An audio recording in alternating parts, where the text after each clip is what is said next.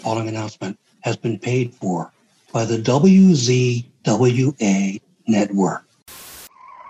Hi, everybody. This is former WWE superstar Al Snow. Reed Mills Bennett. C.W. Anderson. Sean Oliver. My name is Eugene. And you are watching the Insider's Edge podcast.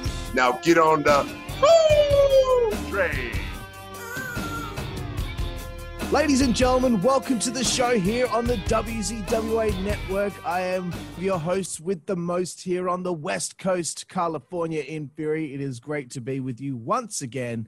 You know, wrestling isn't just about the wrestlers, it's about other people connected to the wrestling business, people that do other things in the wrestling business, even if it's really on the outskirts of being inside the actual business, it's still just as important as what goes on in the actual business. And we're speaking to one of those people here today.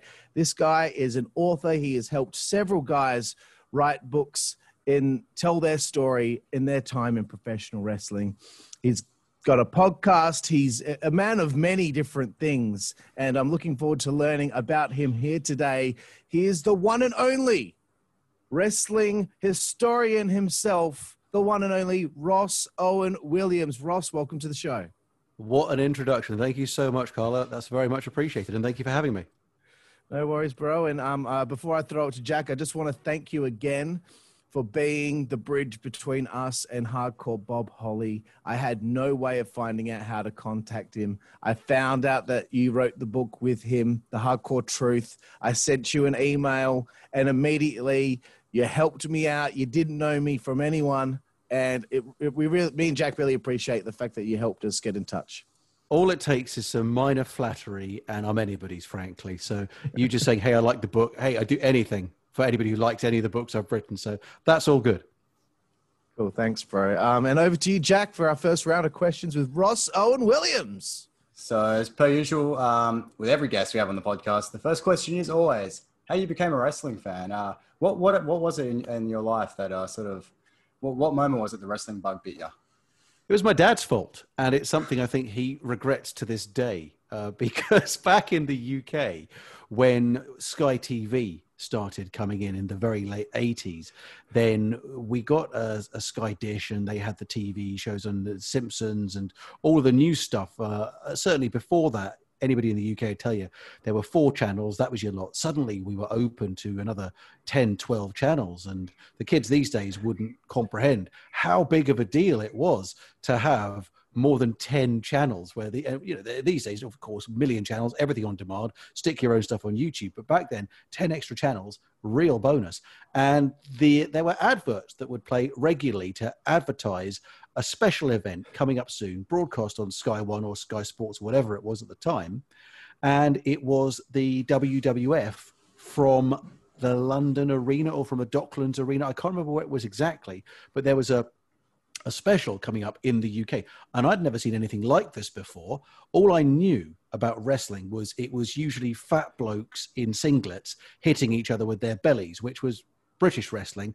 That's Giant Haystacks and Big Daddy. And looking back at it as a historian now, I can see that there were other people like Rollerball Rocco and William Regal, who was working as Steve Regal around at that point, who were actually doing the wrestling at that point. But all the British public knew was that this big fat bloke, Big Daddy, would come out, shout easy, easy, and then hit people with his gut. And that was what they came to see. That was the big boot and the leg drop for Britain. All right. Very sad. It made Hogan look athletic, frankly.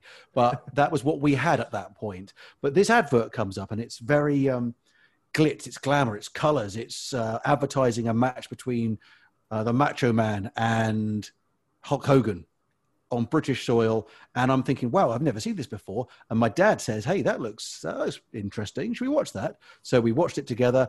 I absolutely loved it, was completely hooked uh, immediately, and it became almost obsessionate within uh, within weeks of having realized I could get this on a weekly basis with WWF superstars. My dad didn't really like the show so much, and uh, I think forevermore rolled his eyes every time wrestling comes up. And uh, when I told him years later, I'm going to try this in ring thing, he was like, "Really? Must you?" Like, yeah, it's something I got to do. But uh, he's he's come around as in his dotage as he gets older and older. I think he is a little bit proud of some of the things that I've achieved in that world. But certainly when I was a teenager, it was like, uh, all right, you- you're watching guys in spandex covered in baby oil. What's wrong with you? That's it. Yeah, I think it's quite funny when um, because you know my dad was the same when I said to him I wanted to be a wrestler and all this stuff, and Yeah. I like the the moment that George Costanza and Seinfeld says, you know, you should have seen the look of my father's face when I said to him I wanted to be a ventriloquist. It's kind of like the same thing, you know, Yeah, yeah, yeah. The, the the disappointment in their eyes that this is the thing that that you want to do. Uh, it's not a career that you would look at as one that would be stable. And it, it was one of those things that uh, when I told dad I was going to do it, uh, at this point I was, I joined, um, I started training when I was almost 30. In fact, when I just turned 30. So it was very late in the day, but I was under no illusions to the fact that I was going to go to WWE and wrestle in WrestleMania. I, I knew that wasn't going to be what it was going to be for me because I'm not an athlete and never have been an athlete but it was something on my bucket list that I wanted to do, and I did it, and I'm happy with what I did in it. Uh, and I think, as much as I might have said, well, I could have done this extra, I would have liked to have done that as well. The fact that uh, in just three years of doing it, I managed to quite spectacularly tear my ACL and my medial meniscus in my left knee to the point where I still feel that today. And sometimes my knee just dislocates for no reason at the worst of times. Then uh, I think probably I did call it a day at the best time. right. I see. In my Some, research, some people haven't got the some people haven't got the frames to be able to deal with that one. can I can understand that. Um, uh, in my research, I didn't actually know that you did wrestle uh, over in uh, the UK. Um, Yep. Before we move on, Jack, I, Sure. I actually am interested to learn a little bit about your experience in in in wrestling and um, and yeah, just tell us about your fondest memories of all that time period. Of the beginning bit of, of when I was a, a fan in the uh, oh, just as when you actually teenage became a wrestler. Oh, okay. So we're, t- we're going back to 2009, 2010. The highlight would be working with Bob. And I think that was where I won him over because before that, he thought I could do a decent promo, but I suspect he didn't think I could. Uh, he didn't. Uh, he didn't know whether I could keep up in the ring. And whilst athletically, I certainly couldn't keep up with him or, or with the others, um, with anybody really. The fact is, I think I impressed him with the fact that I was where he, I was where he needed me to be. I didn't bitch and moan when he worked snug with me, and I thanked him afterwards, despite the fact that he chopped my chest raw. And it was a great experience. I loved working with Bob. Uh, I, you know, it was. I, I'm not gonna. I'm not gonna say, "Hey, I'm a, I'm a tough guy," because I'm not a tough guy. But I didn't. Uh, I took what Bob gave me, and it was fine. You know, I've heard some people whine about working with people who work a little tight or a little snug, and uh, it didn't bother me. Excellent, bro. Back to you, Jack. Awesome. So, uh, what were some of your favorite memory uh, or memories of wrestling sort of growing up? I mean, you sort of uh, went over uh, the early days with your dad, but uh, sort of at your peak fandom, what were your uh, sort of your favorite memories uh, when you were watching wrestling? Early '90s, I liked the. I, I think the '90s get a, a bad deal when you look back, and Yeah. I think there are a a lot of gimmick led things. Certainly mid '90s, when you suddenly, if you look at Rumble '95, and you've got Mantaur. Uh, and you've got uh, a bin man, and you've got uh, a hog farmer, and you've got all these people who had second jobs. Yeah. you, you do start you do start to think okay obviously you're not making ends meet in your main job so you know we're, we're dealing with the second the, the rejects of various industries but i still did like that uh, the easily definable characters and i think that's something that's missing these days Yeah. in that back then if you look i'll give you a great example um, mike rotunda irs okay. Now was he an exciting in-ring performer? Not especially. He occasionally left his feet, but he was incredibly sturdy. He was eh, obviously incredibly good at what he did.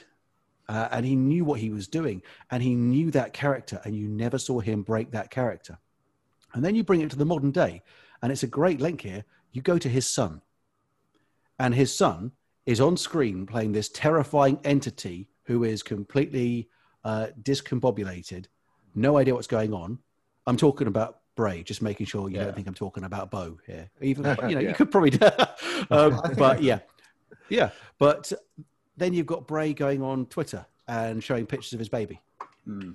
and it, it's for me, I don't like that. I like that suspension, the willing suspension of disbelief. I think if Yeah. you're going to play a character for all the time, you've got to be that. You've got to commit to that one. That's where Jericho got it right in 2008, where he said, "Take away everything from my character that is cheerable. I want to be detestable." I don't want any merchandise sold. It's where The Undertaker throughout his career was like, I'm not even turning up at the Hall of Fame. Uh, things like that, I really like that. And I, I like that in the early 90s, you had that commitment. For me, I think some of the highest points were as a fan, uh, most of the things connected to Bret Hart. I was a huge Bret Hart fan. And the realization that he, because I always expected when you had the big guys in the main event, your Warrior, your Sid, your Hulk Hogan, then that was what I thought was a main event guy when I first came in because I didn't know it, it could be anything else. When Flair came across, I thought smaller guy but fancy robes. I couldn't grasp the thought that Bret would even be the Intercontinental Champion. So when he won that belt off Mr. Perfect at SummerSlam 91, then I was over the moon. And I can still remember coming home from school one day in 92 and turning the show on. And I'd get home so late from school because I was at a, a, boarding school and I, I wouldn't get home until like nine o'clock at night very often. Um, I wasn't boarding there, but I in in for a day, out for a day. And uh, you get back and turn the TV on. We're half an hour into the wrestling show, so I catch the last half hour, and the commentators are alluding to a new world champion. And I'm thinking, but title changes don't happen unless they're on big events like SummerSlam or WrestleMania. And I'm thinking, so Flair lost the title? Who did he lose the title to? And then moments later, Bret's name is thrown into the conversation, and I'm thinking, I'm thinking, but who beat Ric Flair? Because it couldn't have been Bret. And then Bret comes out with a belt over his shoulder. I'm thinking, no. Uh, yeah. Oh, for DVR at that point to be able to run it back and just check it. Yeah. It was, those were the days where you could watch a match and with your, your heart in your throat and be Yeah. excited because Yes. you didn't know what the result was going to be. Yes.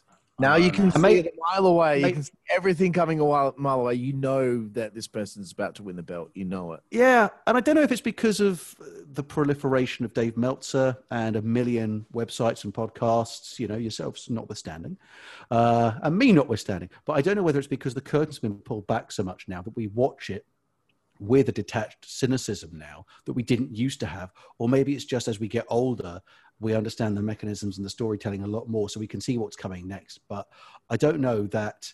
I think it's a combination of all these things, and I don't think you'll ever be able to recapture that feeling of how it was individually for you at an age where you were young enough to really buy into it, um, old enough to understand that what you were watching wasn't legitimate violence um, and two people legitimately trying to hurt each other, but you could get, but you could still buy into it like your favorite sports teams uh, in a way that I don't think you can so much right now. Agreed. Absolutely, man. Totally in agreement there. And that's uh, a couple points I actually wanted to go back to was uh, so that's something you said earlier. I was actually thinking about this the other day. I find it harder to actually become emotionally attached to a wrestler now because they've got no personality because they're just another wrestler. Um, back in the day, everyone had so many different wild gimmicks and characters, and I know in the late '90s that all that stuff got stale and everyone became just another wrestler. But Yeah. um, I feel like in this day and age, it might actually be needed to actually wind back the clock a little bit and maybe start bringing in more goofy characters because I feel like in this day and age, I've comedy and wrestling is becoming more prevalent than ever with all the stupid Mm. stuff, especially stuff AEW is doing. Um, Yeah. Carl, you would probably agree with how Mm-hmm. stupid it is, even though I like AEW. But um, I, yeah, I just feel like wrestling these days just needs a bit more needs a bit more color. Um, yeah, I agree with you, and I think there are some characters or there's some people who really get it. I think just by looking at their performances, very often you can see who really gets it, and the other people who don't get it so much. And I'll I'll give you a couple of examples from what I'm seeing, right? And I don't know whether it's them or whether it's the promotion or whatever it is. Seth Rollins, okay, and I'm probably going to win no fans saying this, but Seth. Uh, I still feel like he doesn't know what he is. Okay, Yeah. in that he is a he's he naturally comes off as a heel. His character exudes heel. Just that's just how he comes off, and yet he's got a. You can't boo him because he's so good at what he does. But then he gets in the ring, does all these flashy, incredible moves, and he's incredible at what he does. But you can't cheer him because he's dick. And Yeah. Yeah.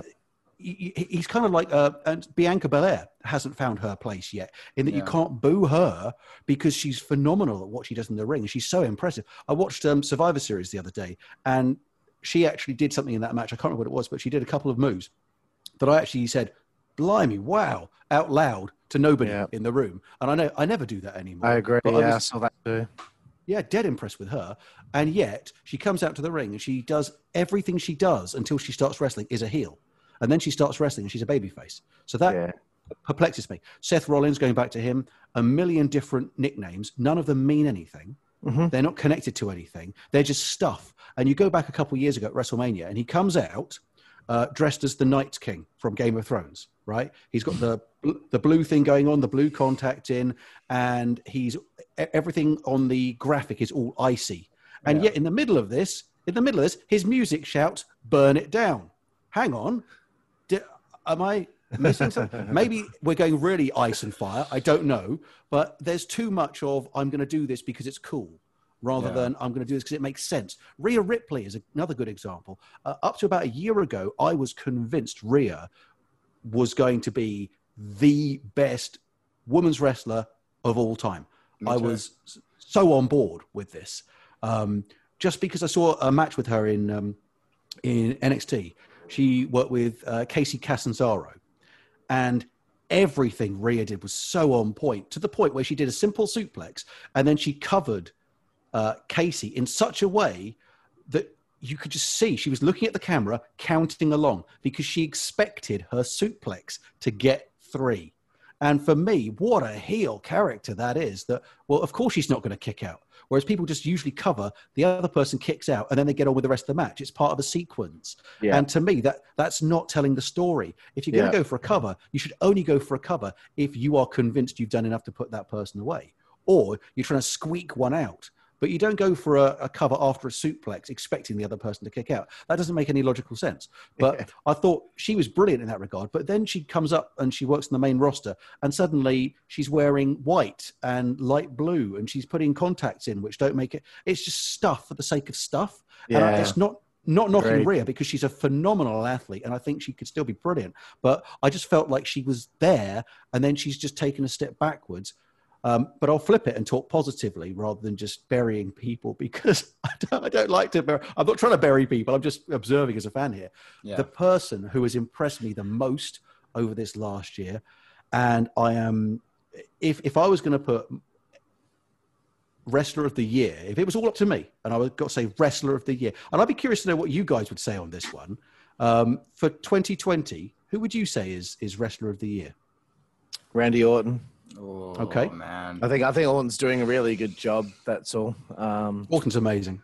He I- again, he's a guy who get who gets what he is. like I'm just thinking, like man, at this stage of the game, and now he's it's, he's actually getting better than he. I just I just think he's doing a really good job. yeah, he's so he's so good. What about you, Jack? Orton has. I never liked Orton growing up. I didn't like Orton as a teenager. But the fact that I'm now like Orton now says a lot about him and his work. Because I used to Yeah. think he was slow and boring and all that sort of stuff. Uh, whereas these days he still wrestles much the same, but for some reason it's just so much more exciting. I'm not sure Mm. why. So Orton would be one of them, but I'd also say Drew McIntyre. But I feel like he's had a bit of a weaker second half of the year. Um, his first half was red hot, and if I was going to base off the, just the first half, I'm going to say hands down Drew. But Drew, Drew's lost me a little bit over the last couple of months. So it's Only gonna as good as the material written for you, I think. Sometimes. exactly right, man. Well, That- I don't know. Sometimes you've got to take uh, take shit and turn it into shinola, as Al often tells me. So, Drew, I'm with you. Drew had a fantastic start to the year, and I love that Drew's come into his own in just doing little things like those interactions with the camera, where he'll give the camera a wink, and you feel, you know, this is he's a big dude, and but I can still relate to him as a guy. You know, even Yeah. though he looks like an underwear model, then you look at him and you just think that's a dude I'd have a beer with. And yeah. I, I think he's got that salt of the earth. I, you know, I like this guy. I want to cheer this guy. Um, there's none of this like when Shawn Michaels was a babyface, it was so hard to cheer him when he was in his 30s because you just thought, what a dick. Um, and, and even when he was trying to be likable, then it was so hard for him to do that. Drew seems completely the opposite in that he just doesn't seem to be able to be dislikable right now. And I, he's, he's doing so well. I'm really impressed with him. And he would be probably my pick for the male of the year. But the best wrestler of the year is Bayley Mm, and she has been a revelation to me this year. Everything I've never had uh, in what thirty odd years of being a wrestling fan. It's never been that my favorite wrestler is a woman, and I realized this the other day when I was watching Survivor Series, and she came out, and I found myself just watching her coming out and thinking, "Oh my god, my favorite wrestler is Bayley," and I, I loved her in NXT with the with that gimmick with uh, the, all the, the, little girls wanting Yeah. to emulate her, etc. The ponytail gimmick, but everything that she's done this year is so precise. Everything she's done this year is so in character. Her in-ring work you cannot knock. She is where she needs to be at all times. Her reactions are spot on. She has transformed herself so completely from what she was into what she is. Everything so believable and credible and consistent that you can explain her and you can understand her and her motivations so quickly. And eh, what first took me was at WrestleMania, where they had a silent arena, and the commentators are talking like she uh, said something along the lines of uh, she nearly got her. And as Bayley was rolling out the ring, Bayley shouted, "No, they didn't!" And I just thought Yeah. that was so incredible that she underst- she got it. She just gets it. So I've been so impressed with her taking what could have been a dead end character when they transformed her. It could have been the death knell. You look at um, what's her name, Emma, um, Tennille Dashwood. Yeah. Yeah. And they gave her this new character that she just couldn't handle. Yeah. And I don't know why, because it didn't seem to me a complicated character, but she wasn't comfortable in it. So I think it's a case of, and you go back to the 90s, uh, I'll give you an example of Shane Douglas and happy playing the franchise in ECW, bring him to WWE, stick him in the Dean Douglas gimmick, and he tanked, absolutely tanked. And I don't know why, because that gimmick to me wasn't a hard gimmick to pull off. But I think if your heart's not in something, it's gonna That's be. it. Yeah. But you've got to throw your heart into it. And as Bob told you, then he threw his heart into the Sparky Plug character and he gave it his best shot Yeah. until until somebody said, "Hang on, this guy's trying his best here. Let's let's try something else." But if what you're going to do is go in and half-ass something because you don't really go for it, why would they give you anything else? They mm-hmm. want to they want to invest in the people that are going to try and do the best with what they got. Prime example being Glenn Jacobs, who threw his all into Isaac Yankem, crappy gimmick though it was, and then threw his all into the fake Diesel gimmick. And look at this: fake Diesel, fake Razor. Fake Diesel got over. Fake Diesel was actually getting over, and Fake Razor wasn't. You look at the Rumble in '97. Bognar comes out, booed out of the arena, thrown out in seconds. Jacobs comes out, and people are like, "Okay, we can buy this guy. He's not Diesel, but we can buy this guy." Ends up in the final three.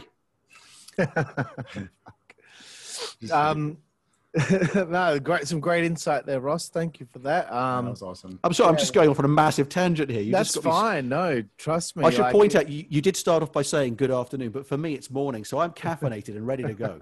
but like Jack, I can already see right now we should definitely get Ross on uh, more shows in the future to talk more about wrestling because I really enjoy the insight. So, um, Definitely. That was great.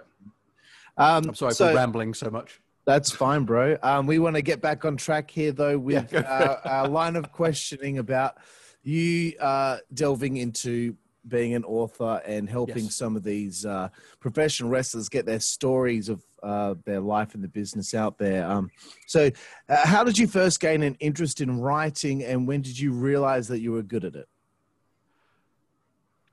Okay, so I- still haven't realised I'm good at it. Uh, I put words, I put words one after the other, and people seem to like them. Uh, I don't. I, I, I wrote from a fairly young age, and as I, I guess as I, I went through my drama degree, then I found that I started tweaking the text more and more and but this would sound better like this and this would be better like this and towards the end of my degree i decided in my infinite wisdom that for one of my final projects rather than translating a foreign language scene into an english scene because we were meant to translate something i thought i'd translate an entire film out of the 60s into the 90s so i translated era to era so i rewrote my fair lady for the modern era. And that was pretty good fun. And I thought I enjoyed doing that. I'm quite good on paper. So it just kind of snowballed from there. And I wrote a couple of other screenplays, just toying with them in my 20s. And while I was running a business at that point, then it was a kind of on the on the side hobby. And running my own business, then rather than outsourcing all of the writing and all of the marketing material. I thought I'd do it myself, and it worked pretty well. And one thing led to another, and eventually, what happened is, I when I sold that business, was engaged to remain on as a consultant and a um, a PR person for the company that bought my company and write their press releases, write their entry forms. Uh, and it was then I realized that while I'm not going to say I'm the, the best writer in the world, I'm a lot better than many and a lot of people don't string words together so well on paper. So a chap like me with uh, above average capability is above average, as they say. So we'll take that. And uh, yeah, it just after the wrestling thing, and I'm after Bob, then it got to a point where he and I got talking after we had our match, and he realised that I could put words together, and bang, there you go, hardcore truth. All right. So um, the next question I want to ask is. Uh, are you a ghostwriter? Um, and to those out there who don't exactly know what that entails, please enlighten them. Okay, I'm not a ghostwriter. You're not, my okay. Name, no, because my name's on all the books. Okay, so if, if it wasn't on the book, that means okay. Yeah, Now I get it. ghostwrite. Ghostwriter is if you are. I'm a co-author. Yeah. Okay. A ghost. A ghostwriter would be if, um, like Bret's book, right? Okay. Uh, I'm, I don't believe Bret wrote it himself. I believe Bret had help in writing it, but I don't believe Bret put a credit for anybody else on his book. Uh, Jericho, is, he's got, I think it's Keith Elliott Greenberg. Is it? I don't know. I don't think it is. Um, I forget who. I forget who Jericho's. It'll come to me in a minute. But uh, Jericho has the name on all of the books. Foley wrote his own completely. Yep. Yeah. Yep. So Foley, yeah, but Bret there, ghostwriter, I believe, behind the scenes.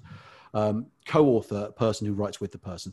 However, I think the key thing when you are writing an autobiography with somebody is you've got to write their voice, and the reader can't read your voice, and that's been quite an interesting challenge for me, given that now you're listening to my voice. You probably can't hear too much Bob Holly and you probably can't hear too much Al Snow. And you definitely can't hear any Hornswoggle because I haven't sworn once yet.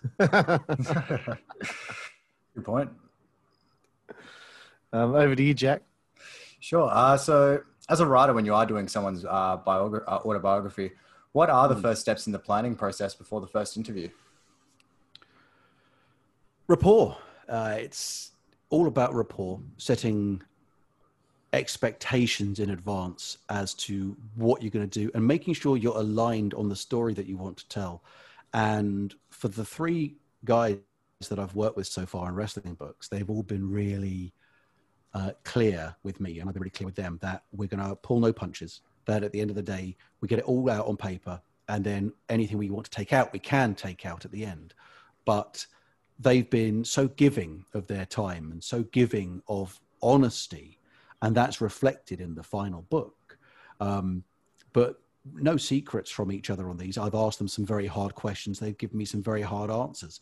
And there have been things that we've gone back and said, let's maybe keep that one to one side because that, that doesn't help the story or that maybe buries somebody that we don't we don't feel comfortable doing whatever it might be but i'll flip it around and tell you uh, about a book i've mentioned in other interviews that i was going to write at one point and that was vader's autobiography and I talked Wow. with Leon. Yeah, I talked with Leon um, for an extended period of time. And in the end, he did do a book with Kenny Casanova. Kenny's a great guy, and uh, he did a great job with the book. But I'm kind of glad that that one fell apart when I was talking with Leon because Leon couldn't, and I don't know if it changed later, but at the time when I got talking to Leon, he couldn't separate the myth of Vader, world champion over three different continents, with the guy Leon White playing the role of Vader. And it was like he was trying to work, he was trying to work me. He was trying to make me believe he was a legitimate world champion and he legitimately beat Nobuhiko Takada in a shoot fight. It's like, dude, I know that the UWFI was a work. All right. I get it. I know it's kind of shoot at points, but it's still a work at the end of the day. So we're not going to get very far if you're going to try and sell me, the writer, with lies. That's we got to have Yeah. transparency. So that was a project where I was quite relieved when it all fell apart, and it was quite frustrating trying to get that through to acceptance stage. We got a long way. We had an offer from WWE to publish it through them. Wow. And Wow. and in the end, WWE and ECW Press and uh, I all kind of just said, this isn't going to work. It's been so long and there are so many extra demands. And then last minute, this is changing, that's changing, the other's changing. So when I heard that Leon uh, was doing all those indie appearances a few years ago and changing things on Will Ospreay last minute and Zack Sabre, I think, uh, was it Will or, or was, I don't know if it was Will Ospreay or Zack Sabre. I think That was Will. yeah. Yeah. Um, I wasn't surprised to hear last minute alterations in plans, um, which is a real shame because I, I've always been a you give your word and your word your bond. And that's how I work with Al and Dylan and Bob. You know, you take their, their, their handshakes gold, their words gold, you take them to the bank. And I think that's the rapport you build at the beginning. Uh, then everything flows from there. And once you've got that understanding of what you both want to achieve out of the process, the rest just falls into place. I think it helped also um, with all three of them that I had wrestled because firstly they they knew as a, a fan myself that they weren't going to have to go back and explain things to me like you would with an author who doesn't know wrestling. So they don't have to explain what a pay per view is called, or they don't have to explain what a move does. So I'm going to just know that naturally. And I'm going to remind them of things that they might have forgotten about their own career because I've watched them. But also the fact that I've stepped between the ropes, I've taken some bumps, I've jumped off the ropes, you know, I've injured myself in the line of in the line of fire.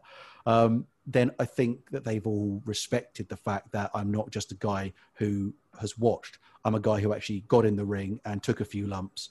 Um, and I think there's a sliver of respect on that, just a sliver, we'll say.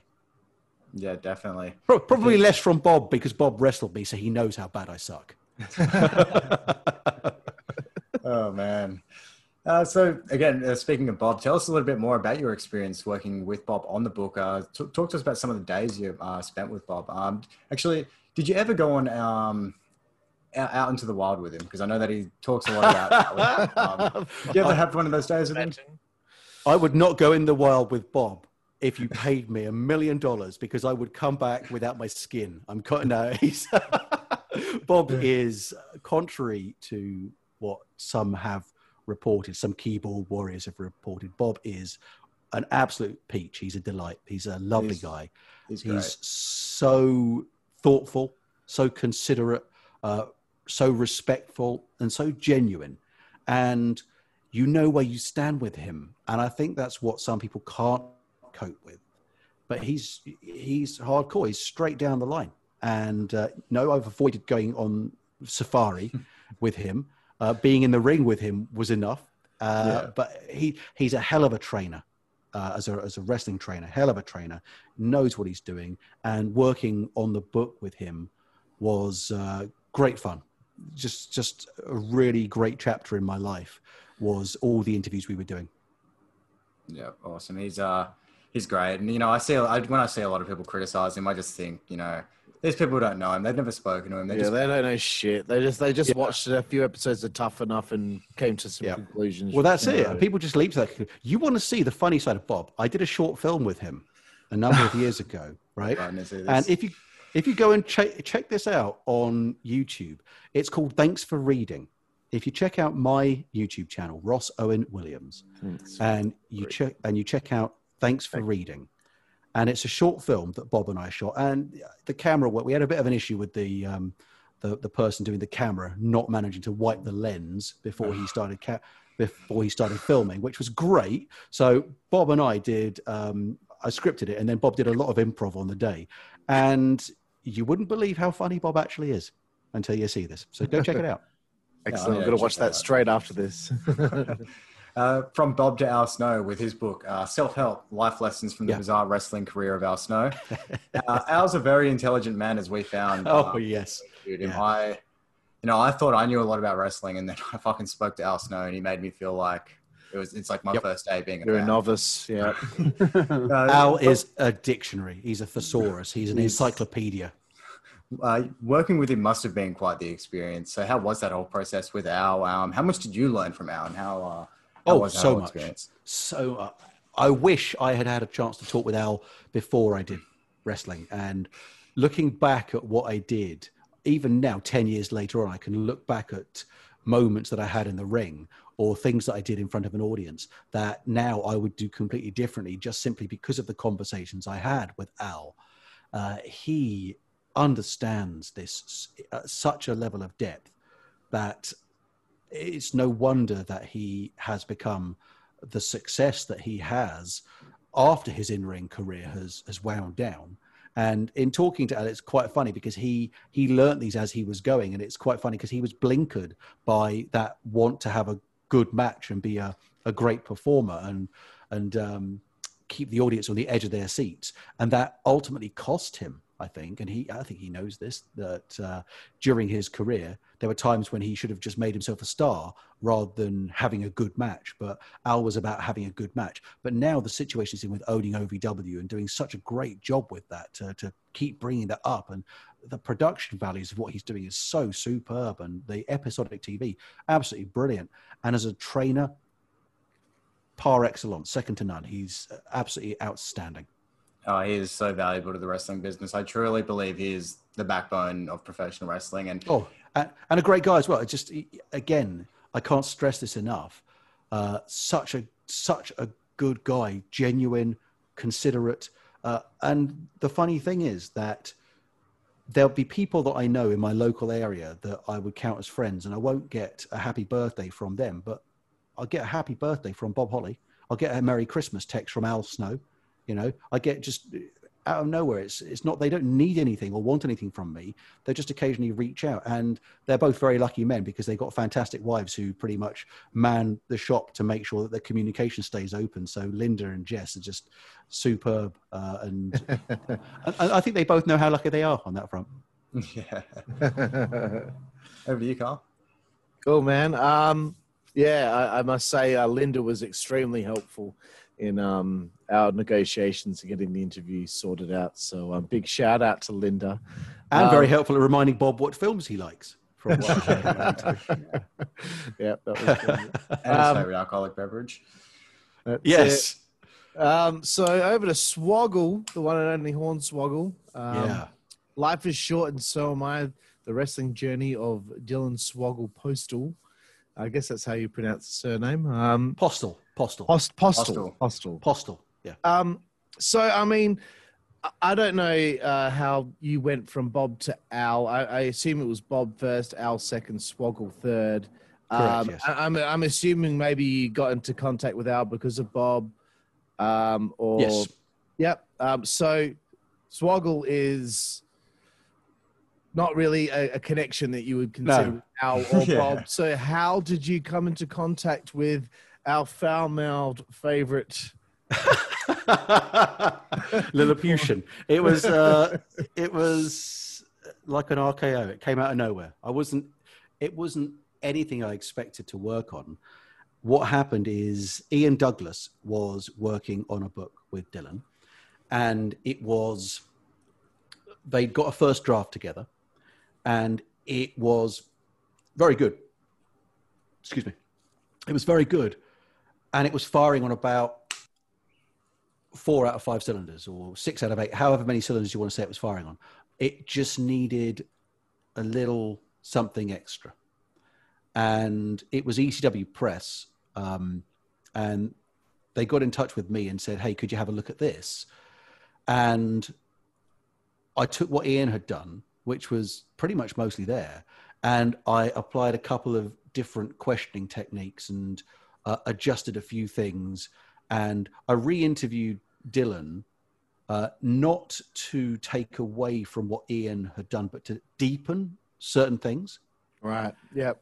And it it was, I think, because of the um, the challenges that Dylan went through as a young lad dealing with achondroplasia, like he has, and all those challenges, there was a um, a greater depth needed.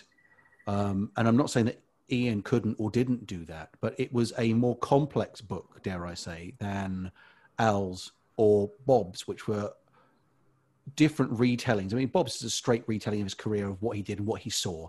Al's is um, at points, as you've seen, an advisory book in in life lessons along the way and a lot of road stories. Um, but Dylan has been through a, a, a physical journey, an emotional journey as a young dad as well that I think very few can relate to. So certainly the the um, the, the little person angle is something that benefited, I think, from a second interviewer to add depth because Ian asked questions that I wouldn't have thought of. I asked questions that Ian wouldn't have thought of. So it all came together, and I think it was stronger uh, for what we did together. It wouldn't have been without Ian being involved. It wouldn't have been the same book. Without me being involved, it wouldn't have been the same book. And without Dylan involved, uh, Ian and I would have just had a shit book, frankly. So you know, there you go. exactly. Oh, that, that that is very interesting. Um, you know, and it kind of makes me think to um, you know, sometimes I watch an interview and I wish that this guy asked a different question. Yeah. Or, yeah, yeah, yeah. Yes. or, or delved into something a little deeper, you know, and I get so frustrated because I'm like, man, I wish I had the chance to be in the interviewer's seat for that interview because I know I would have got more out of, let's say, a Vince Russo when talking Yeah. about this specific guy, and they would have just brushed past the topic because the host wasn't asking the correct line of questioning That's it. You're always going to get that, that though. spicy little bit of information Yeah. that might have Yeah, just popped yeah. in Vince's head if you got to that line of questioning. I know it's so frustrating. I get this even when I'm listening to Conrad and Bruce. hundred percent, hundred percent. I get so oh, mad at Conrad all the time. Back Oh, I love Conrad. when he, Conrad's when he so- first started. he's so good.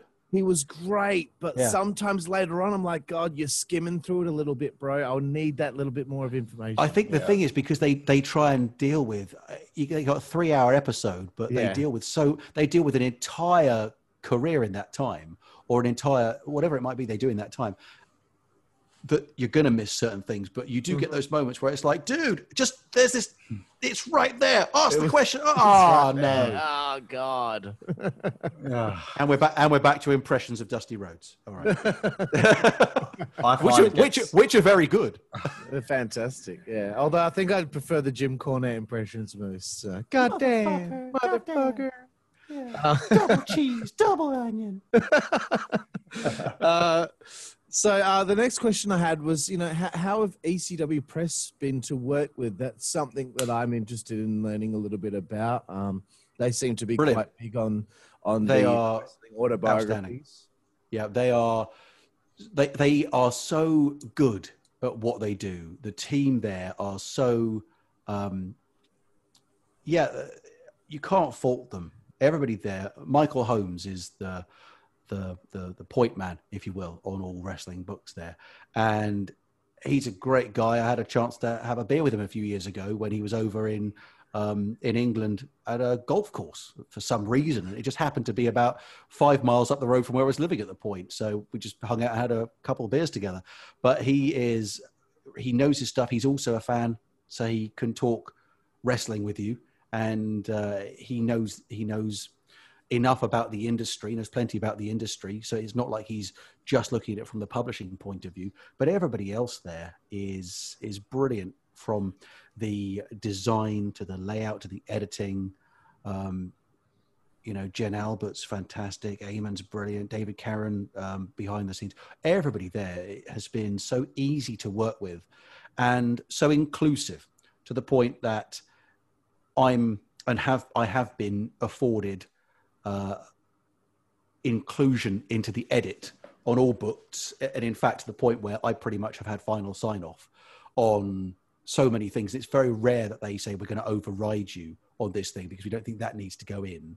So for me, the process has been write, rewrite, edit, re-edit, and it goes round and round. But I've also had um, serious say in the cover art, which I think is something that you don't often get, uh, especially with companies who are looking to do this about a sportsman. Bob's book, uh, they gave me a few examples. We went with it. Al's book, then that kind of caged look. Um, I can't remember where that came. I'm, sh- I'm confident I had something to do with that, quite a major thing to do with that one. Um, the idea of Dylan in the ring with him under the ring, that was my idea. And I was really pleased that we went with that one in Yeah. the end. But the, the fact that we and ECW not only allowed but encouraged us to be involved in every single aspect of the process uh, was was brilliant, and I I cannot thank them enough for how accommodating and professional they've been throughout. Absolutely, bro. Um, I just thought it was in, uh, important to mention ECW Press. 100%. Uh, 100%. they are they are quite prevalent in uh, the wrestling autobiography industry. Um, over to you, Jack. Sure. What was uh, what have you learned most uh, through uh, helping writing these books? Wow, never been asked that question before. What have I learned the most? Oh, Got you thinking. You, you did get me thinking. Can I come back to you on that one? Can, can Sure, I come back yeah. maybe a couple of questions? I'll set. The, I'll get the hamster running in the wheel, and we'll see what comes back off that one in a minute. Otherwise, there'll just be a lot of silence. Um, this one may help a little bit. Uh, is there anybody else you would like to work on a book with? Uh, anyone in, in particular that uh, might be a good idea? Yeah, uh, whether or not I'd actually ever get them, uh, I think the obvious ones are obvious. You Yeah. know, I, if if Randy knocks on my door and says, "Hey Ross, do you want?" To, yeah, Randy, I'll give it a go. Uh, you know, but putting aside the the people, you know, putting aside the Triple H's, the John Cena's, the Undertakers, and putting aside those guys, then I think Sheamus has got a very good story to tell. Hmm. Uh, I think so. I'd love, I'd love to work with Christian. yeah. yeah, that I would be think- great. I think Jay's got an incredible story. Um, and I've tried to reach out to him a couple times and no dice yet. So fingers crossed at some point.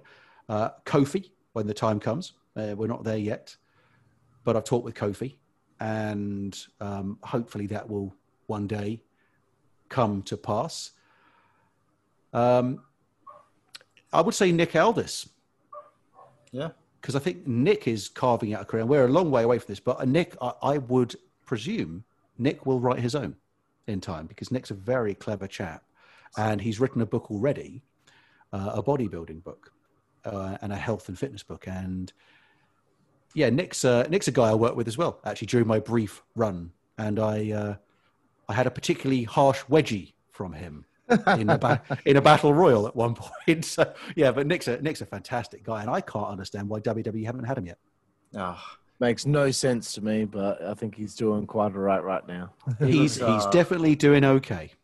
like he looks You know great. who? You know who I think would be great? Steve on. Blackman. Steve Blackman. Oh, Blackman, no, no, I would be terrified to work with Blackman because if I wrote, if I put a semicolon in the wrong place, that'd be the last you'd hear of me. could be a fair point. I, I think Steve Blackman's writing a book would probably be the most one of the most incredible things I'd ever read. Uh, I well, you know, he had malaria all those years, and Yeah. you know, he was in the WWE in the early '90s when he was jacked, and then he came back, and now he's like, you know, a a bounty guy hunter. that bounty hunter and all Like, that. this I is mean, crazy, Jesus. man. Can you Yeah, imagine well, the the thing is- stories? when it comes to a book, Steve Blackman doesn't read books. He just stares them down until they give him the information he wants. That people think they know, like you know, they all want to make those jokes about Chuck Norris, but they haven't missed. It's just because they don't No. know Steve Blackman. exactly. Exactly. Chuck, yeah, Chuck Norris checks his checks his under his bed for Steve Blackman. Exactly. That's about how Um, it goes. Uh, are we able to get back to that question about what you've learned most, or is it still just Yeah, no, I've I think I've learned that sometimes you just got to put yourself out there. Mm. And that what these guys did and how these guys succeeded was by just saying, screw it, here we go, let's go. And the respect that each of them has gained in the industry has come from turning up reliably and doing what is asked of them. And you couldn't call any of the three main eventers, but you could certainly say they've each carved their niche in wrestling history. As far as I'm concerned, all three of them are Hall of Famers. Yeah. For all different Agreed. reasons. You know, you cannot argue. You can't argue Al Snow. You can't argue Bob Holly. And some might try and argue Dylan, but I ask you, has there ever been a bigger little person in wrestling? Certainly in modern wrestling. Never. Exactly. And Actually, he's still doing now with with with his um, with his ACW promotion, running a promotion in Wisconsin. You know, he's still contributing to the wrestling industry. Um, you know, and and okay, give you the example of him turning up recently on AEW in diapers. All right, he get he gets it. He understands. It's just some silly shit on TV sometimes, and you turn up and you don't take yourself too seriously, and you do what you're asked to do, and you cash your check and you go home. You know, and for me, realizing that all the life lessons I've learned from, especially from Bob and from Al, but even learning life lessons from Dylan and fighting against the adversity that he's fought against his entire life. And then just saying, I, I'm going to do this. This is no plan B. I'm just going to do this. And so I've applied that a lot more to my writing. And certainly that's when it, my film stuff started to come together and is coming together more and more now. Uh, and my radio stuff that I'm doing is just right. Let's let's do this. And either people will accept me or they will reject me. But if I don't try, then I can guarantee there will be no acceptance because there's nothing to accept. So if you don't play the game, you ain't getting anywhere. Yeah. That's it, man. Just gotta sort of get it get it all out there and sort of uh, you know, no one's gonna no one's gonna come finding you. You gotta you gotta put yourself out there, get the word out yourself. That's it. And it's it's a lesson I wish I had learned or been prepared to take. I guess I knew it at the back of my mind, but in my twenties, then who knows what would have been different. But I, it was a different world because YouTube wasn't a thing back Yeah. then. So it was a lot harder to get noticed when YouTube wasn't a thing. Um, it, everything kind of changed overnight, and I was just at that cusp where I was getting to the age where I felt like I was credible to be noticed in my late twenties. Then YouTube came along and allowed sixteen-year-olds to get noticed. It was like, dude, what? Where were you five years ago? yeah, exactly. Yeah, I had I had YouTube growing up, man. So uh, I've sort of always been uh, always been on there, find, trying Yeah, to figure find, yeah. figure out ways you can get yourself it's a out different it is it's so it's so different and it's um you look back and you think about what your parents must have thought about certain things that you took for granted as a kid and no doubt one day when you've got teenage kids of your own then they'll do things like my teenage daughter does right now and i'll look at it and i'll say things to her about you know how much time she spends on her phone and this that the other and uh, then i'll hear my dad's voice talking back to me and I realize that I've suddenly become him. Which no bad thing because I love my dad and he's great. So you know that's no bad thing. I'll take that. Yeah. It's funny. 'cause Only he doesn't like to- only he doesn't like wrestling. Like my, my dad used to always uh, try to ramble on about me, always spending too much time on my phone. But now, uh, since he's gotten social media, all I, I'll just go downstairs and all I see is just laying down. oh yep yep yep. So uh, it's funny the way life works. Um, Sure is. last thing, uh, tell us about your A to Z wrestling podcast. Uh, how did that come about? And um, just yeah, tell us about it, man. I did an interview about a year and a bit ago with a guy called Ryan Acra uh, at Believe. Great guy, really good guy. We had a great chat. And at the end of that, he said to the owners of the network, Hey, this guy knows his stuff. You should get him on. He, he should be a host. So I got chatting with the guys there. And uh, a chap called Carlton was the, the guy I dealt with initially. I think he's moved on since. And we started off. The idea that I had was to select a different subject each week with the idea that then those podcasts would be evergreen. Because rather than doing something which was time sensitive, e.g., let's talk about WrestleMania last week, and then a month later, it's not so relevant anymore. If we can talk about the best big guys in wrestling history, or the people who should have won Royal Rumbles, or the people who were never a world champion. These are things where, yeah, people will be added to those conversations in time, but those are not particularly time sensitive. So they could be just as viable or just as good in a year as they are right now. Mm. And so that was that was where that idea came from. And then the A to Z was a nice function. A to Z, I'm sounding American now. The A to Z was a very good function, a good framework for that. And uh, right now, I've had to take a hiatus on that one because of coronavirus has led to a few complications. The not the least of which is that with my three-year-old son having been off nursery for the last um, or for much of this year, then all of my time has had to go into looking after him because my my good lady works full time. So I've been dad. I've been full time dad this year, and that's one of the casualties. So in the new year, we'll see what happens, and maybe we can pick that one up again. Excellent, bro. Um, so I just want to ask before we get to five second frenzy, uh, if you have anything else in the pipeline, or if there's anything you would like to plug, Ross Owen Williams, let us know. Okay, um, I would certainly like to plug the books, and we've talked about them at length already. But anybody who hasn't read Bob Holly's The Hardcore Truth, Al Snow's Self Help, or Dylan Postl's Life is Short and So Am I, please do check them out. I think you'll find them uh, straightforward, engaging reads that hopefully capture the voice of the the people in question, the subject in question. I think they've each got their own merits and they do draw the curtain back on the industry. So I think there's much to enjoy if you're a wrestling fan. And I think also much to enjoy if you're not a wrestling fan, because I've given these books to non wrestling fans and they've enjoyed them as well. Um, especially ours, because there are so many funny stories in that one. So I'd love to plug those. Also, the feature film Winter Ridge, which I believe is available on Amazon Prime, or at least at the time of recording, it was. And you can find this anywhere you do online. Uh, Winter Ridge, a film that I wrote. Uh, didn't come out quite the way I expected when I wrote it because a few liberties were taken with the script between me signing off on it and then making it. So uh, I'll put my hand on my heart and say I think what I wrote was better than what ended up on the screen. But I think you'd be hard pressed to find a writer who doesn't believe that. But uh, Dom, the director, did a good job in getting that through to the finished uh, product. And um, right now, I'm working on a couple of other films, which I won't say too much about. But there's a mixed martial arts film that is at quite an early stage of development, and a a war film based around the Waterloo conflict in Europe, the Napoleonic Wars, and that's something that I've got a a big meeting for tomorrow. So fingers crossed. Watch this space. Excellent, bro. Um, so it is time for five second frenzy. Ross Owen Williams. I'm sure you're aware of the segment now. If you watch, Yeah, the whole- you do realize that me talking for five seconds on anything is a virtual impossibility. Well, we've, we've noticed that with wrestlers too. It takes longer to remember. I haven't gone on as long as Al, have I? anything. no. nah. Um, All right, so five second frenzy. Ross Owen Williams, your favorite wrestler of all time. Bret Hart. Nice. I'm, I've, I'm, I'm changing things a little bit here because um, you know you're also an author. So who is your favorite author?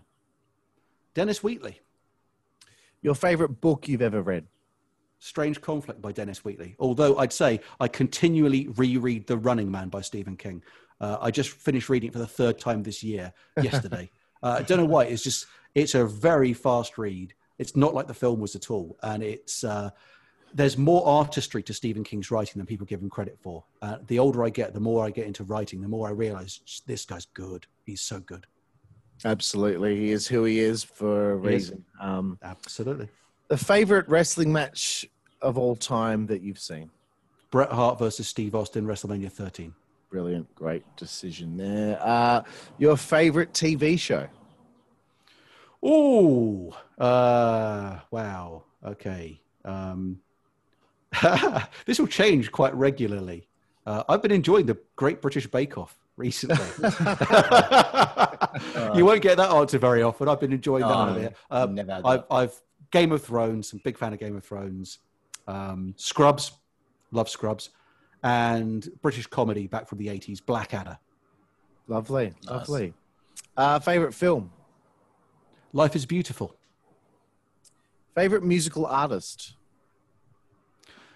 Okay, are we going old school or current day? Let's, I've developed let's, let's go. Let's go a bit of both. Okay, so if you want to go um, back in time, I've got a, uh, a great deal of love for Seal. Love Seal. Uh, Excellent. Tori, Tori Amos, Enya, Beverly Craven, uh, Sarah McLachlan. So a bit of a mixed bag there. And currently, I don't know why and how this has happened, but I really like Dua Lipa. Interesting. That's I know. I, d- I didn't see that happening, but I just really like Dua Lipa right now. That is a very interesting answer. That's that's you're disapproving, aren't you, Jack? That was just I just wasn't expecting it. Like, we, we Interesting get- means shit. Is that we, right? we get the uh, we always get the same answers for favorite musical artists, man. But they, that was just Yeah. an interesting an interesting answer I wasn't expecting. I'll go anywhere. You know, there's sometimes I'll listen to Metallica one minute, Metallica, Rammstein, Avenged Sevenfold, and then next minute I'll listen to Mozart. So you, you can't Yes. tell what's I feel going ya. on. I feel Yeah. ya. Uh, Got to mix up variety, spice of life. Favorite. Oh, love speaking of spice, uh, curry. I'll take curry. Yep. A lot of Favorite food. Englishmen like a bit of curry. They do. Uh, favorite place to eat? Are we allowed to eat anywhere but our homes right now? Uh, I mean, we are. What about we you? are. you, you are. We're not. Beth, we can do what we Rather- want. yeah, uh, round the round the back of a Nando's by the bin. I don't know. No, uh, favorite place to eat. Uh, there's a a fantastic Italian restaurant uh, near where I live, which I haven't been to for so long now that I've probably forgotten the name of it. Ah. But it's it's my local Italian, and I love it. Lovely. Uh, your favorite alcoholic beverage? I would say that would be um, um, uh, e- either Abbot Ale or or uh, red wine, Merlot, in particular. Yes, nice. Very nice. Very nice. I wrote I wrote much of Bob's book with uh, the help of Merlot. um, favorite female body part? Ah, right. I, I came prepared for this, um, ready to ready to objectify women. Yes. no, um, eyes. We get eyes a lot. We do get eyes Yeah. a lot. Uh, and finally, Ross Owen Williams, your favorite curse word? Now this this is difficult because I have a toddler, and because I have a toddler, I am not allowed swear words right now, and some of them tend to slip out when I'm not expecting it. And the other day, I managed to squeeze an F and a C into my conversation in the car when I was observing that another driver was perhaps not as observant on the road as I was. Oh, and yeah. then I realized that I was not observant at all because my boy was in the back seat. so that was bad news. But what really brought it home to me that I can't be swearing is even the lesser known swear word that I'm sure you guys have quite regularly is bloody. In Yeah. America, not so much, but uh, you know, bloody this, bloody that, fantastic. Okay, I'm all for that. Great. And I realized I was saying it more than I thought when I was walking with my son through a field one day. I had him on my shoulders, and for whatever reason, I started singing a Frank Sinatra song. I don't know why, but I was singing "I've Got You Under My Skin," and Rex, my boy, said, "Don't, Daddy, Daddy, don't sing, don't sing, Daddy, don't sing." And I carried on singing, and he was, and I was laughing. Daddy, stop singing that bloody song. And it's, this was before he was three. So when you when your two year old tells you to stop singing that bloody song, then you start thinking, well, maybe I've taught him the wrong language, but I'm definitely doing the right thing by winding him up with my musical choices. That's what dads do, right? yeah, absolutely. Absolutely. A- And, they get on social media a lot, Jack. Isn't that right? Exactly. I mean, I, I don't, I don't know if I'd want my dad's music taste personally. I mean, some of it's all right, but yeah, I'm happy with mine, eh, over his. Yep. Growing and you up, wait. different You wait story. till you wait till. Well, that's it. You wait till when you've got kids. Uh, uh, in many years' time, and they'll look at your music taste, and you'll just think you listen to shit, son. Oh yeah. Well, man, I wonder what music will be like in 20 years. It's already pretty fucked up now. Yeah, well, you think about this. You th- think of the songs that are being released these days, and as a radio presenter, I think about this quite a lot. Then you hear so many songs these days, and I think uh, this song is is not even going to be remembered in six months. And Yeah. you go back to the, some of the songs from the '80s that still sound good even now. Yeah. And I'm just wondering which artists that are relevant today will have the level of longevity of some of those acts, you know, the Queens and the Duran Durans, Spandau Ballets, who still get play these days, and you can strike up gold, and everybody knows what it is, even now.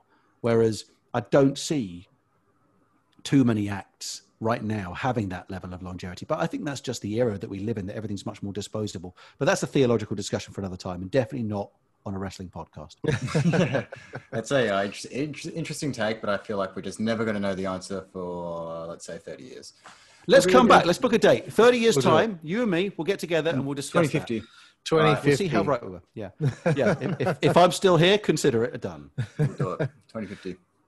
Excellent. Well, uh, Ross Owen Williams, thank you again so much for your time this morning, your time this afternoon, our time. Uh, it has been really interesting learning a bit about um, the life behind being a co author and also talking to another wrestling historian such as yourself. So we've, we've really appreciated it and thank you very much. Thank you so much for having me. It's been great fun. Uh, I love what you guys do. So please do keep doing it. It's so important that folks like you can bring uh, great interviews like you do with the other guys and then crap like you do with me here. Uh, that's my that's my fault, not yours. So, uh, I know, but thanks for giving, thanks so much for giving me a chance bro. to spout. no, really good, really good fun. Thanks, bro. And uh, everyone out there, thank you for watching the show here on the WZWA network. I am your co host, Californian Free, alongside Ross Owen Williams, and we will see you next time. Thank you.